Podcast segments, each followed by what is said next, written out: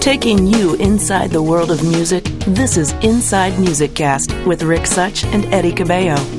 On this episode, Inside Music Cast welcomes Keith Thomas. Welcome to Inside Music Cast, a podcast devoted to musicians, fans, and the people that make music happen. I'm Rick Such. And I'm Eddie Cabello. Welcome everybody from around the world. And as Rick mentioned, Inside Music Cast is devoted to bringing you candid interviews, news, and information with the musicians, fans, and people that make music happen. That's right. This is the podcast that goes beyond the pop star and features the talent behind the talent. So if you're ready, let's get started.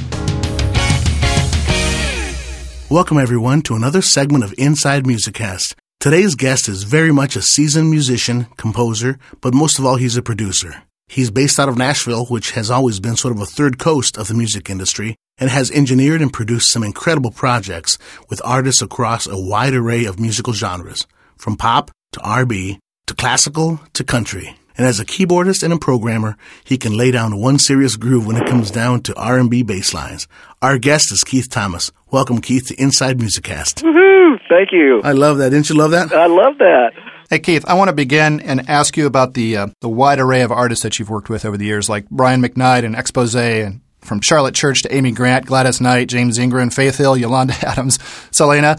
How have you adjusted in working with such a diverse style of artist? Well, you know, it's weird. I don't know. My my manager calls me a freak of nature, only because uh, one day I'll be doing classical, and the next day I'll be doing country, and it's just, you know, I I I consider myself uh, a musician first, and I think uh, the love of so many different genres, I've I think that has allowed me to be involved in so many different diverse projects. But um, you know, I don't know. I just I, I really do love all genres of music, and so I, I've, I've studied them, and uh, you know, I, I look at it. Um, I had a great theater teacher who just passed away, by the way, but uh, she instilled in me um, so many great things. But one of them was how to uh, become the character and maintain that character. And I look at production that way. You know, you assume the character of the style of the music, then and you go with it. It's almost if you're acting in a play or something. You know, and so that's kind of where I take that from. And I learned a lot about music by acting and doing a lot of theater stuff.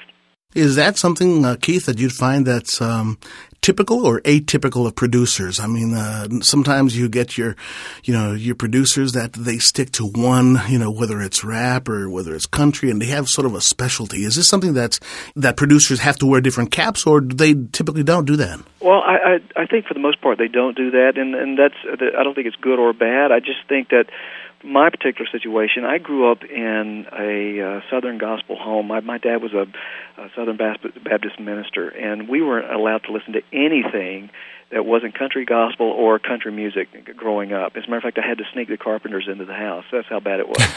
That's and, hard uh, stuff. That's so hard stuff. After my dad became okay with the Carpenters, then I started listening to R and B music, and and I started just learning how to, uh, you know, learning the chord progressions and that sort of thing and uh, I just started building a, a huge repertoire of, of artists that I loved, and I don't know, it just kind of grew into that. So I, I feel very fortunate that um, you know that I can do that. But at the same time, um, one would look at it and say, well, you you know, he's not the master of anything, but he does a lot of different things. But I, I love that about because it, it stays fresh and it stays exciting. And I, you know, one one minute I'm working on Charlotte Church and which was I hope we can talk about that later because that was kind of a freaky thing, being in the, in the middle of the Philharmonic there, not knowing how to read music. But you know, so within the next minute you're working on Brian McKnight or whatever. But um, yeah, it's it's it's always interesting. I'm curious to know about your early days as you know a budding musician and how did it grow? How, how did you work yourself into being a musician? I mean, were you in the studio? Were you a studio musician? And did that form into um, you know finding your way into the producing aspect, or how did that all develop? Well, I wanted to be an actor, and I I uh, that was what I wanted to do when I graduated from high school, and I had a scholarship to go act and that sort of thing. But my dad wanted me to uh, to be a musician and wanted me to move to Nashville. As a matter of fact, he talked me into moving to Nashville, and um, at, at at this point, I had um, I had much determined that I was going to go and do the New York acting thing. But uh, I sent a song to Ronnie Milsap, who heard it and loved it, and moved me to Nashville as his first songwriter of his publishing company. And uh, as it turns out, he was on the road so much that he would allow me to have his studio whenever I needed it, and I would spend I mean I'd spend three four days doing one song demos and uh, and that's where I started learning the production skills. Mm-hmm. And after about a year and a half with him, I moved over to Word Records as a staff writer and staff producer there. And um, I was I was at Word about seven or seven years or so. And in that time period, I had something like 25 or 30 number one hits there, and that's kind of where I built a lot of the production skills. How old were you at the time when, when all this was happening? When well. I moved to Nashville uh, 1979, which I was about 23 at the mm-hmm. time. So um, you know, it was uh, in my in my twenties that I really felt like I was learning how to produce records. Mm-hmm. Back up a little bit, just for me, for my information. You know, you mentioned uh, Ronnie Milsap, yeah, who is you know in in in country music, he's he's just a heavy hitter. Yeah. You know, I saw him on, on television the other day. It was it was a HD special, and you know who he was playing with? He was playing with the Latino brothers out of Texas called the Lonely Boys. Oh yeah, and he was playing a couple sets with these guys. Ronnie, tell us a little bit about Ronnie. I mean, this guy must be so diverse to be able to get into the, the blues, Stevie Ray Vaughan type of music and, then uh, expand into country. What did he dabble in as, uh, you know, uh, an owner of a, you know, he's a big star, but also a publisher too? Well, I, you know, Ronnie and I didn't spend that much time together, but when we did, it was I learned a lot from him. But he was a great musician and had a great mm-hmm. ear. I remember one string session one morning. We were um, doing strings, and his his string room was directly above the uh, recording room, and um, he kept hearing this vibration, and no one in the room could hear it. So he takes off, and of course he's got he, he knows the studio really well. He runs up the stairs, and sure enough, there was a stand vibrating up there, and I think he was the only one in the room that could hear the vibration. But he's got tremendous sensibilities and mm-hmm. and, and a wonderful musician himself. So that sort of pointed you into a whole growth spurt of uh, of understanding and, and, working in the industry a little bit. Yeah, actually, and, and being able to just have the time to experiment uh, without the pressures of uh, you know having to turn anything in on time or, or whatever. He would allow me to just have this state of the art studio to work in, and I you know I'm very appreciative of that. Mm-hmm. I'm curious to know, you know, I'm, and I'm sure this varies from artist to artist, but when you're producing a project for an artist, how much control do you have over the creative process? Well, I like to think I have a 100%, but you know, it's it's, it's um, you know, it's one of the things where I learned after so many years of doing it that it's really not about me. Um, and I think in my early days, I, I, I tried to make it about me, and everybody does. I think when they're trying to prove themselves and establish themselves. But uh, after so many years, um, I realized that my goal is not to really to uh, make myself shine as much as it is to define the artist and help that artist achieve that goal. And and and, and the artist, and we all win when that happens because the artist becomes the person that uh, you know that I'm trying to help uh, establish. And you know, I, I just think that um, so many producers, especially when they're young, uh, they forget about that, and and uh, you know that, that's what I want to do in, in in my career now is to make sure that the artists that I'm producing and that I'm writing for, that I'm really true to that and true to them. Mm-hmm. You know, you have an amazing roster of of artists that you've worked with, and I'm curious to know how did those and, I, and again, I'm sure this varies, but where do you develop those relationships? Where do they come from? How do people find you, and how do you find them? Well, you know, I, I think it's a, like you know the old saying, "You're as good as your last hit." Well, uh, to some degree, that's true, but also the relationships are extremely important. Um, I, I think it's just basically people hear something you've done and they respond to it, and, you, and before you know it, you're working with them. Um, and there, and I've had a lot of great opportunities come my way, and I've worked with some of the best talent, uh, especially vocalists out there that you could uh, ever hope to work with.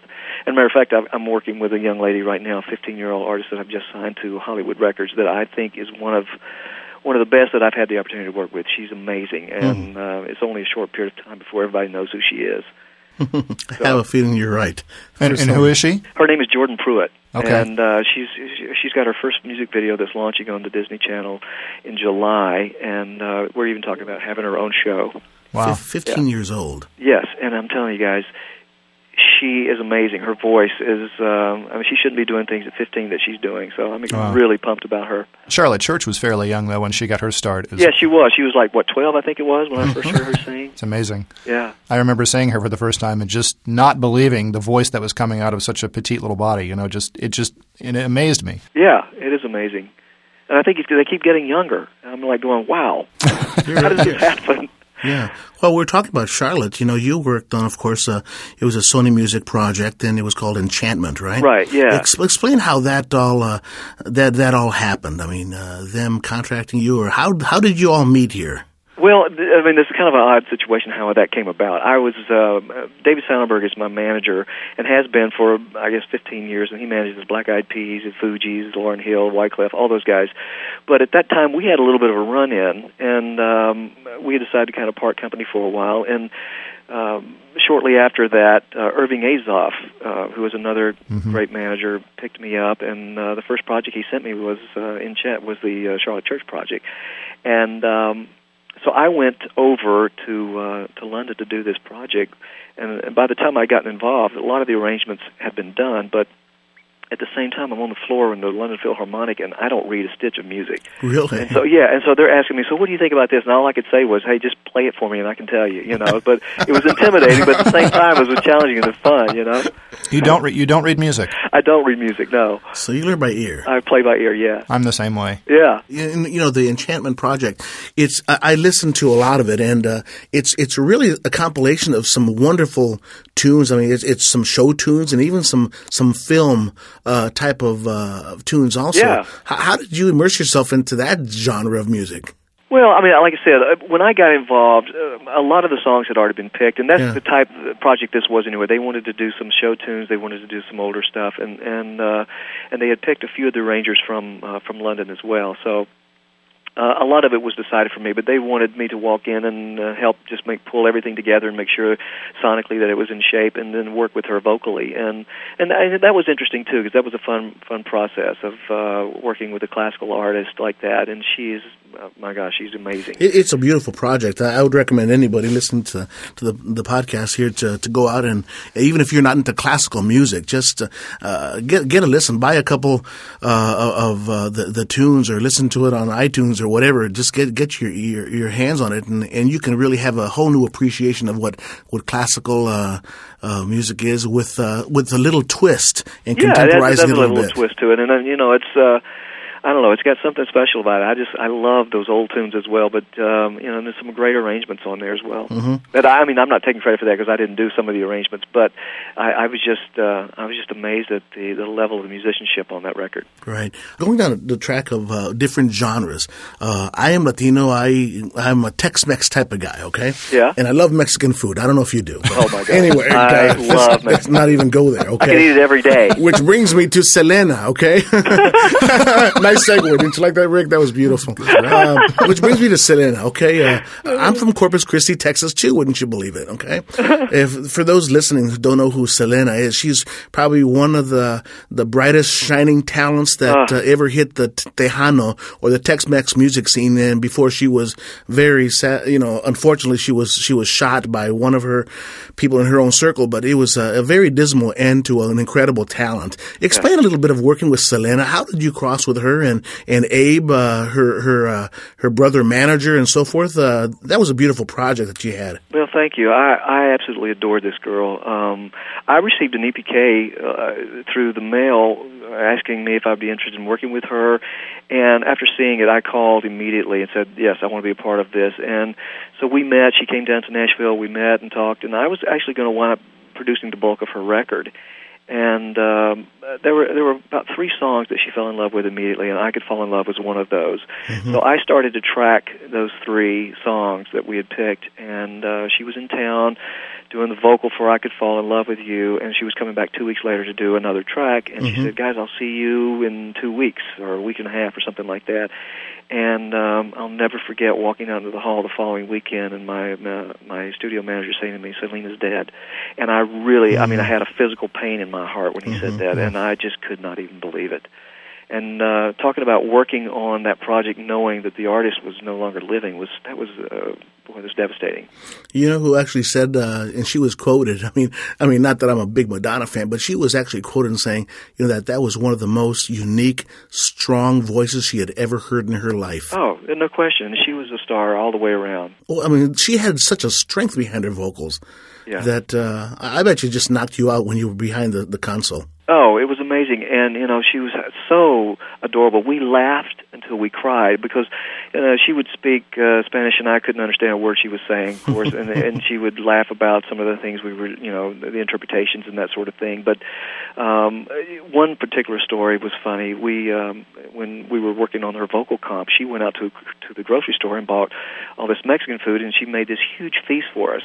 well, Wynonna was working in the other studio and um, came into the kitchen when she was cooking and and asked if she would cook dinner for them. Well, well Wynonna thought that she was our chef at the studio, and I never have let Wynonna live that down. But uh, she felt so bad about that. But uh, yeah, she that's just kind of person she was. She went out and bought all this food, fixed us a great meal while we were in there working on her vocal, and you know, it was just that's who she was. You know, as in the the case with Selena, obviously the you had a, a great personal relationship with her outside of the studio. I'm sure. I, at least it's it probably developed in that sense anyway. After well, it did. Yeah. I mean, and, I, and it wasn't that I, I had known her that long. It's just that it just felt so comfortable and mm-hmm. so real in such short short period of time that you know we we had a we had something there that was special you know and I, I think that's what it's all about when you really um I don't know you you relax and you you like the person you're working with and it just kind of works I don't know what that is I mean you know people say it's magic or whatever but mm-hmm. it's it, it, we had something there and I I uh I was just totally devastated when she was uh, she was taken from us. Well, as with Selena or any any artist that you've worked with, I'm I'm sure there's obviously, you know, you're you're bringing out of them something very personal, which is their instrument, and yeah. and uh, being in a studio and working with someone so intensely um, over over a period of time, you probably develop a great relationship with these people. And I'm curious about the new artist that comes in, somebody that you know you're you're just starting to work with. How do you mold yourself into a new relationship with someone? Well, I mean, first of all, it's all about trust, and, and you know they have to trust you, and they have to feel like you're doing the the, the best job that that you could do, and and it takes time. But if you've got a new artist like that's never been in the studio before, it's a lot easier that way because you're helping them to to learn how to sing in the studio. You're learn you're teaching them, you're mentoring them as you go. But if you've got someone that's that's done it before, that's a little more difficult, and you really have to work at that. But um, and you you know you really have to like the person and and you believe in them. So. Uh, it's a, it's a lot it's a lot harder that way, but I've I've had several of those that way that I've just walked away and we've uh, you know built great relationships on that. Well, actually, what I meant to ask you, I kind of lost my train of thought a second ago, is is when when you're um, about to work with somebody new, a new artist, for example. Um, do you spend a lot of time with them prior to getting into the studio? Do you you have? I try to. You know, sometimes it doesn't work out where we can do that. Mm-hmm. So if they're in town for three days or whatever, we'll spend a half a day just talking, yeah. you know, or more, just and going to lunch or going to dinner, or whatever, just so that I can kind of get to know the person and figure out how they're going to work. Yeah, how they work, and and just know a little bit more about them personally and what they're what they like, what they don't like, and you know, just try to try to be as comfortable because once you get in the studio, it's it's it's it's tough not knowing who you're working with, you know, and um, you know, it's a process. So it, mm-hmm. it takes a while sometimes, but then there are other times where you just feel like you've known this person, like Selena, forever, and it it just clicks. You know, you're based in Nashville, um, but when you work with you know artists from all over.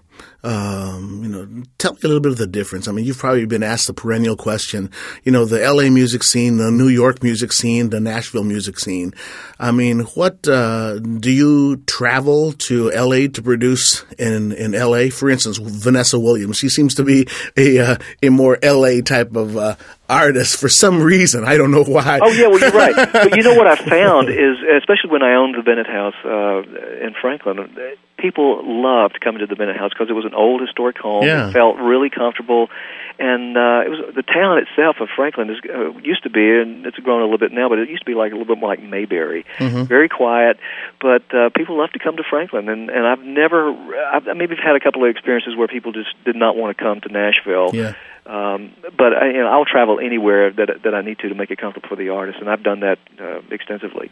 Did Vanessa come to Bennett House? Yeah, she did. She, That's and, awesome. And you know, we um, she would come bring her kids, and they would stay for two weeks at a time, that sort of thing.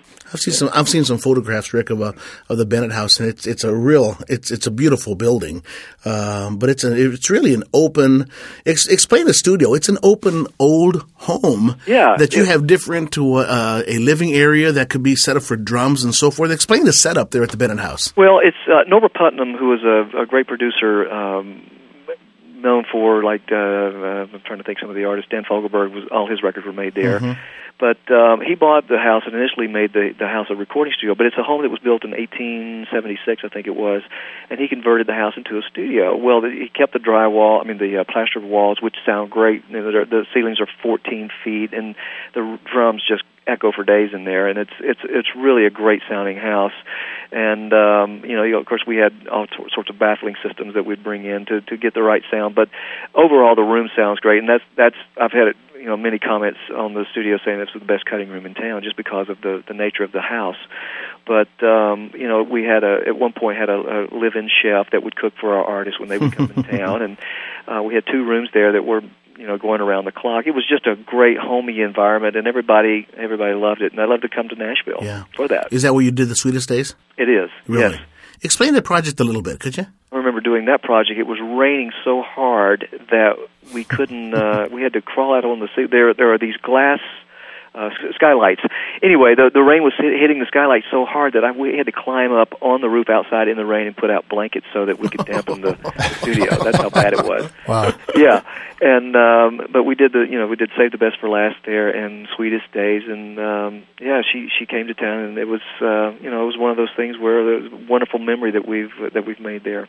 Yeah, a lot of people may not even know that uh, you actually worked on um, the film Pocahontas and uh, and Colors of the Wind. Uh, Well, we um, you know we did the track in Nashville, but we actually went to New York and did the string session. Which I will tell you, even though we did the London thing, we've done strings in L.A. The something about the New York string players that just kills me, and that was probably one of my favorite string sessions we've ever done.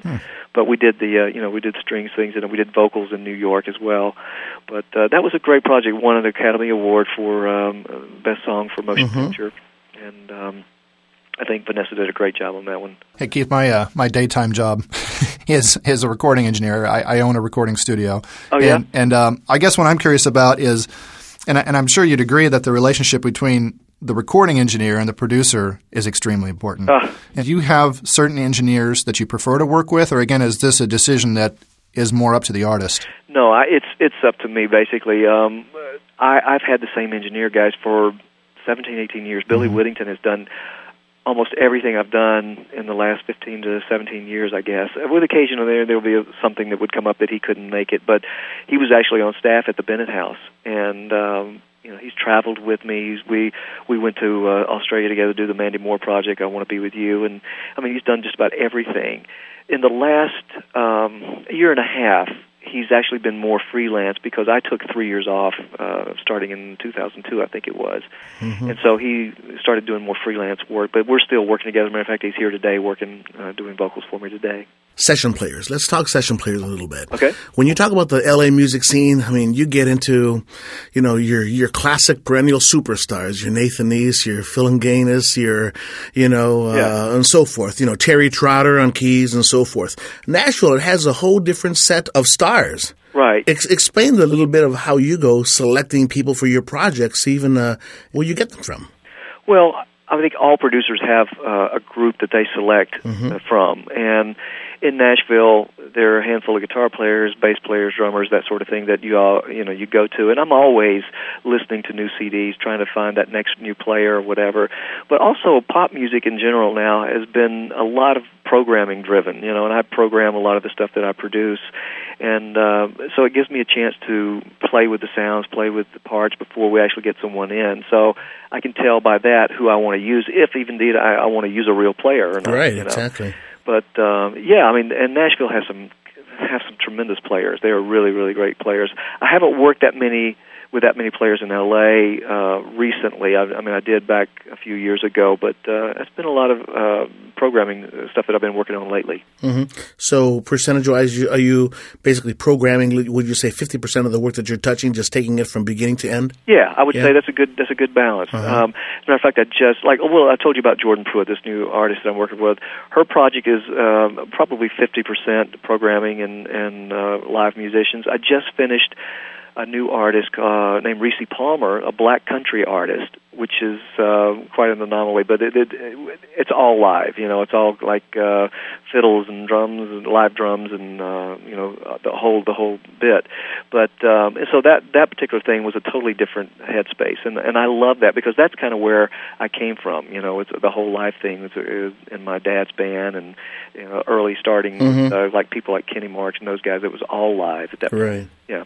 We've spoken about the country and Christian artists that you've produced, but you've also had your hand in producing some amazing R&B talent. It would seem that in Nashville, the stereotype would lean towards the production of country and Christian artists. Right. And with R&B, it would seem like that style of music would be more suited for what you'd find being produced just down the road in Atlanta. Of the R&B artists that you have a relationship with, are you producing their work in Nashville or in other locations? Yeah, I mean, everything I've done has been out of Nashville. Um, and, and you know, Atlanta's obviously got some great R&B talent down there. But I think what happened was when and CeCe's album uh, hit and it was so successful that I started getting calls from a lot of these from a lot of the R&B people and um, the R&B artists rather, and uh, that's kind of where that that came from. And um, I remember my first meeting with Vanessa Williams. It was based off of hearing BeBe and CeCe's album. And I flew to New York and someone, as a mean joke, told her I look like Mike Tyson. Well, I'm a why did they come? You know. so I walk in the room, and the first thing out of her mouth was, "You're white." Yeah. And I'm going, "Yes, I'm white." Yeah. Uh-huh. so um, no, that was the different styles project that you're talking about. Yes. That's '91. It was a Grammy winner for Soul Gospel Dove Awards, and uh, Song of the Year is number one R&B Billboard, and the list goes on. But you that that was one kicking album that had such a bass groove to it. So it goes back to my introduction. You know, you know, you, you describe yourself as one white guy that can nail a groove, oh. and, and, you did it because you know um, I, that's one of the most beautiful projects.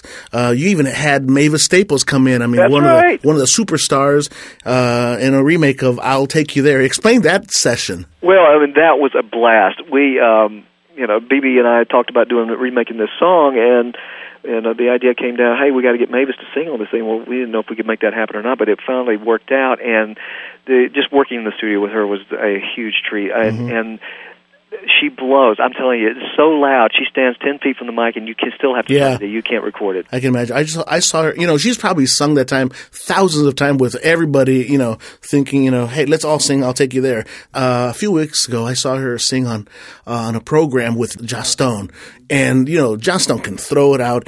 And uh, and Mavis was right there on. She was, you know, how old is Mavis Staples now? You know, yeah, yeah, and, she can throw down. I'm telling and, you, and she's still wow. in her, she's still in her prime. But that different lifestyles, I congratulate you. That was well, thank you. That was a landmark album. That was fun. That was a, that was a fun project. We did that at the at the uh, Bennett House as well. That's before I actually owned the studio there. And going backwards a little bit, I mean, you know, you said you're a musician first, right. and uh, if anyone uh, I always like to, to bring out the, the, skeletons in the closet, but I have in front Uh-oh. of me two albums of of your solo albums. Well, the first one is uh, is your uh, your debut one called Instrumental Appetite, and or uh, instrumental. Yeah, that's right. Yeah, Instrumental, Instrumental Appetite. Appetite. Yeah, yeah. And then the second one was Kaleidoscope. Are you the guy that really put BeBe Winans on the chart here? I mean, it was. Well, that that's. Pro- I mean, I, yeah, I basically got him signed to uh, Sparrow and Capitol. Mm-hmm. We were, and I I put him on that project for that reason. I um I wanted to get him a deal.